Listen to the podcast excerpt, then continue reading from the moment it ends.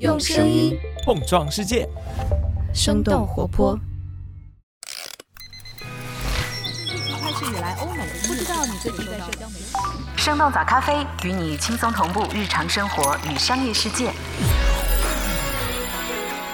嗨，早上好呀！今天是2023年的10月18号，星期三。这里是生动早咖啡，我是来自生动活泼的梦一，几条商业科技轻解读，和你打开全新的一天。不知道正在听节目的朋友中，有多少人有经常买花的习惯？最近这些年来，随着冷链物流和渠道的发展，国人购花的需求也已经从原来单一的节日礼品，转向了日常消费。各种风格的花束也正在常年点缀着打工人的办公桌和窗台。于是前几年也诞生了一批主打日常鲜花订阅的垂直电商，比如爱上鲜花，还有花家等等品牌。这些平台诞生之后，也掀起过一波投资热潮。然而就在1个多月之前，作为鲜花电商的头部品牌之一，花家却传出了停业整顿的消息。其实放眼整个鲜花电商行业，花家的命运似乎也是整个赛道的发展缩影。从鲜花电商第一股爱上鲜花的强制退市，到2020年被列入经营异常名录的花点时间，再到如今入不敷出的花家，在网上贩卖鲜花的生意好像是越来越难做了。为什么曾经受资本追捧的鲜花电商，如今纷纷黯然退场？网上卖花到底有多难？我们今天的轻解读就与此相关。在这之前，我们先来关注几条简短的商业科技动态。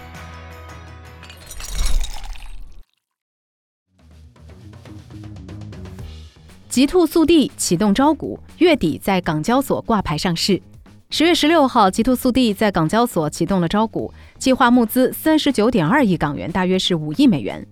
10月27号，极兔将正式在港交所主板挂牌上市。极兔2015年在印尼成立，去年他们也是东南亚市场包裹量最大的快递公司，市场份额超过20%。极兔在2020年进入了中国市场，并且从去年开始布局中东和南美洲市场。电商市场是极兔迅速席卷全球的支撑力。目前极兔的服务对象包括 Shopee、Lazada、拼多多和 Shein 等等电商平台，还有 TikTok、抖音、快手等等社交电商平台。极兔这一次的募资将会主要用于拓展物流网络、升级物流能力、开拓新市场和扩大服务范围。金融时报的报道显示，由于港股市场近期持续低迷，极兔不得不降低融资的目标，在估值保持不变的情况下，减少了发行量，他们的融资规模也几乎减半。另外，东南亚是极兔目前唯一盈利的市场，但是近期印尼又禁止了 TikTok 的电商业务。投资者担心其他国家可能会跟进类似的政策，这也会影响极兔的 IPO 规模。东方甄选将上线付费会员制度，每年199元。10月17号，东方甄选正式上线了付费会员制度，会员价格是每年199元。购买之后可以获得自营商品8八折、多张满减券等等权益。有业内人士对第一财经表示，会员制可以收取会员费来获得确定性的利润，同时还能提升用户忠诚度，精准预测用户的需求，并且降低自营存货的风险。但是要落实会员制，性价比是基础，性价比的背后需要平台具备选品、谈判还有进货渠道等多方能力。业内人士分析认为，东方甄选可能想要参考山姆会员店或者是京东 Plus 的模式，但是根据华泰证券的分析，锚定中产人群的山姆在全球有超过5000万的会员家庭，年销售额800多亿美元，东方甄选还有很大的提升空间。不过东方甄选还面临着商品种类不够丰富、电商用户粘性低等等各类的挑战。大麦今年销售演出21万场，创历史新高。根据36氪10月16号的报道，大麦平台在前9个月一共销售了21万场的演出，创下了历史新高。今年大麦的票房规模和购票人数也有大幅度的提升，是2019年同期的1倍之多。大麦的日活跃用户数量增长超过了7倍。从今年年初起，线下演出开始全面复苏。根据中国演出行业协会公布的数据，今年上半年全国营业性演出的总票房接近170亿。大麦作为1级票务平台，拥有上亿的注册用户。在刚刚结束的杭州亚运会当中，大麦也是主要的票务运营商。不过大麦最近也多次因为拒绝退票等等问题，引发了消费者的投诉。今年6月，大麦因为未经批准擅自出售演出门票，被政府部门罚款。萨莉亚净利润创新高，亚洲业务表现出色。日本连锁餐厅萨莉亚近期发布了2023财年的财报，他们的销售额同比增长接近30%，营业利润更是增长了大约17倍。萨莉亚在财报当中表示，日本国内的疫情结束之后，顾客数量呈现出恢复的趋势，亚洲其他国家的业务也有迅猛的发展。萨利亚预测2024财年公司的销售额将会增长 15%， 营业利润增长接近80%，超过疫情前2019财年的水平，甚至可能创下14年以来的历史新高。萨利亚认为它的商品价格比竞争对手更加便宜，能够持续吸引顾客。萨利亚此前宣称，它的目标是未来在中国开3000家店铺，在亚洲合计开出6000家店铺。以上就是值得你关注的几条商业科技动态，别走开，马上和你一块来聊聊网上贩卖鲜花的生意究竟有多难。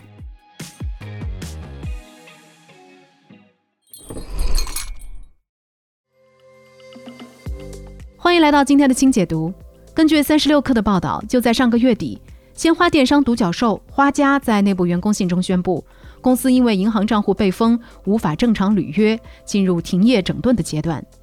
根据了解，花家从去年开始就出现了资金紧张的问题，管理层四处筹钱给员工发工资，甚至把所有的积蓄都拿出来投入公司中，创始人也已经是负债沉重。但是过去几个月里，淡季、历史订单履约以及还款的压力导致公司入不敷出。9月，公司银行账户被封，一切对供应商、客户、员工的转账都被禁止了。而另一边，在社交媒体上，不少的消费者也开始维权，有人反映花家的花质量越来越差，今年以来经常会有延期以及售后无人回应等等问题。然而就在几年前，鲜花垂直电商还是一个红火的赛道。根据财联社的报道，2013到2019年间，鲜花电商赛道一共有56起融资，其中2015年最为高光，融资事件有22起，投资金额接近10亿元。当然也跑出了野兽派、花点时间、Rose Only 在内的品牌。爱上鲜花、花集网也在新三板挂牌上市。诞生于2015年，主打日常鲜花订阅模式的花家，在创立一年之后就拿下了来自光合创投的天使轮融资。巅峰时候，花家的付费用户数量累计超过1500万人，月销售额曾经达到过1个亿。从2015年到2019年，花家先后也获得了6轮融资，背后也有包括昆仲资本、真格基金等等投资机构。根据艾媒咨询的数据，去年国内鲜花电商规模占比达到了 54.7%， 第一次超过了实体花店。虽然现在的物流是越来越快，网上鲜花种类的选择也越来越多，但是和几年前行业的繁荣景象不同，自2019年以来，鲜花电商赛道的火爆逐渐冷却下来，甚至2020年之后，行业就再也没有传出过融资的消息。而不少头部品牌也在这几年按下了暂停键，甚至有些玩家开始转向以供应链和生鲜蔬菜为他们的发展重点。那为什么曾经受投资人追捧的垂直鲜花电商，如今会纷纷黯然退场？网上卖鲜花这门生意到底难在哪里呢？原因之一，供应链和物流的高昂成本。从本质上来说，鲜花和蔬菜瓜果一样，几乎具备了所有生鲜品类在供应链和物流上的操作难度，比如上游农业分散、品类繁多、保质期短、标准化程度低等等。但是在诸多的生鲜品类共有的难度基础之上，供应和运输鲜花还有更多独有的挑战。根据艾瑞咨询的报告，国内鲜花供应大约有70%都来自于云南，但是愿意在网上买花的消费者又大多集中在北上广深这类一线城市。这就意味着几乎所有鲜花玩家都需要面临着鲜花的储存和运输问题。然而鲜花又格外的娇嫩，容易受损，同时对温度、湿度也有着非常高的要求，所以包装和运输的过程就会非常苛刻，通常都需要采用空运加昂贵的冷链物流的方式。另外值得一提的是，和水果、蔬菜等等刚需农产品所具备从产地到消费端的完整供应链条不同，鲜花一直以来都是属于低频非必需品，所以它本身并不具备成熟的供应链。所以为了保证品质、降低损耗以及扩大规模，投入大量的资金搭建自己的供应链，就成为了许多垂直鲜花电商发展的重要一环。我们以花家为例，从成立到现在，花家在上游一共拥有超过2万亩的鲜花种植基地，在全国建成了7个仓储基地以及35000平方米的鲜花工厂。另外他们还需要在开通配送的300多个城市解决最后1公里上门配送的问题。这种重资产的模式就意味着垂直鲜花电商前期必须依靠资本的输血，后续还必须有足够多的客户群体，并且通过销售稀有品种等等方式来提高客单价，才能够摊薄建设供应链的成本。野兽派和 Rose Only 等等品牌通过和明星或者是奢侈品合作的差异化打法，提高品牌溢价，占据了高端市场，借助600到2000多的客单价摊平了成本。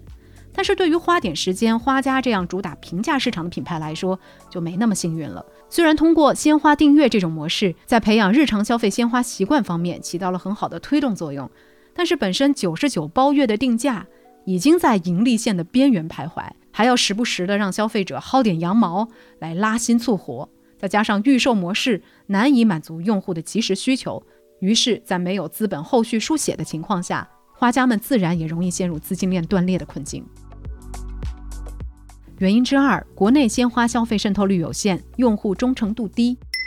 经过订阅式电商启蒙式的市场培育，以及后来鲜花价格的一路下探，国人用鲜花装点生活的热情已经被成功唤起，国内鲜花消费市场的渗透率也在不断的提升。根据澎湃的报道，2017年国内鲜花日常消费仅仅占总销售额的 12.7%， 到了去年这个数字提升到了 28% 左右。增幅虽然非常明显，不过和成熟市场相比，这个数字仍然不算很高。根据荷兰花卉协会的统计，日本、美国等等发达国家的鲜花日常消费大约占鲜花市场总体份额的 40% 左右。另外，根据了解，国内鲜花消费仍然存在明显的季节性，像母亲节还有七夕所在的5月和8月就是鲜花电商的旺季。那对于花家这样的垂直平台来说，旺季的营业额仍然是全年业绩的顶梁柱。不过根据澎湃的报道，和疫情前相比，今年花家旺季的营业额几乎腰斩。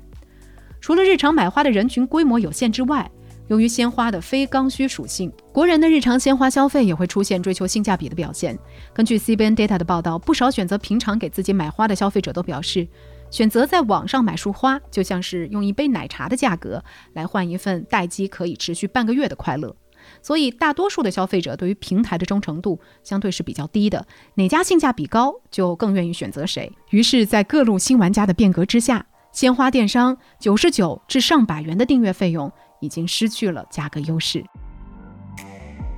原因之三，巨头入局降维打击。对于鲜花电商们来说，最大的竞争危机并不是来自于自己的同行，而是那些让买花变得像买菜一样简单的生鲜电商。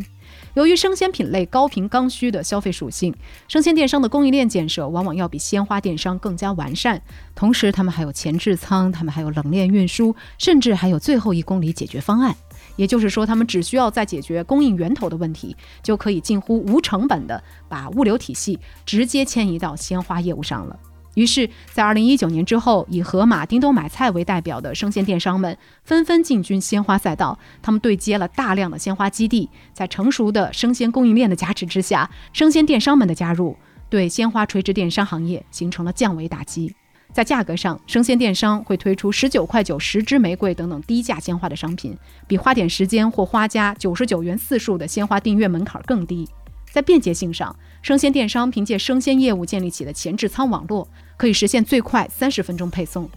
根据36氪的报道，99元包月已经把花点时间的供应链逼到了极限。即便如此，他们7年间才卖出了7亿支花，而相比之下，叮咚买菜在2021年1年就卖出了1.8亿支花。甚至有业内人士认为，垂直鲜花电商们在这几年间花钱费力，好不容易才完成了部分定向人群鲜花日常购买的目标。最后却被后来入场的生鲜电商们用白菜价的鲜花摘了果实。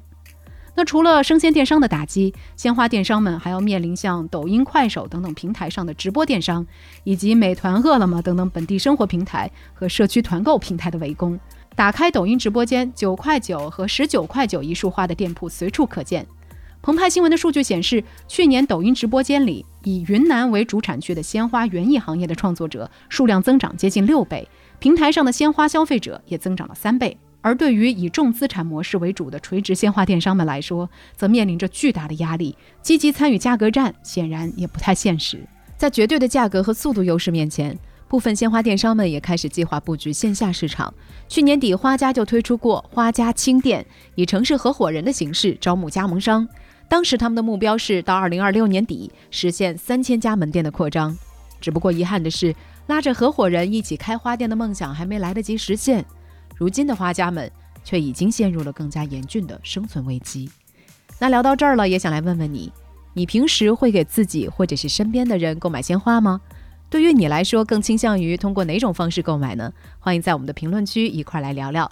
所有参与互动的听友将有机会获得由专业生发品牌达霏欣所提供的小礼品。对达霏欣治脱生发感兴趣的朋友别走开，我们会在节目的最后做出更加详细的介绍，千万别错过。感谢达霏欣对本期节目的赞助。米诺地尔认准达霏欣，达霏欣让生发看得见。这就是我们今天的节目了。我们其他的成员还有监制泽林，监制千文，商业内容策划呢呢，声音设计 Jack，实习生亏亏，实习生佑米。感谢你收听今天的生动早咖啡，那我们就下期再见。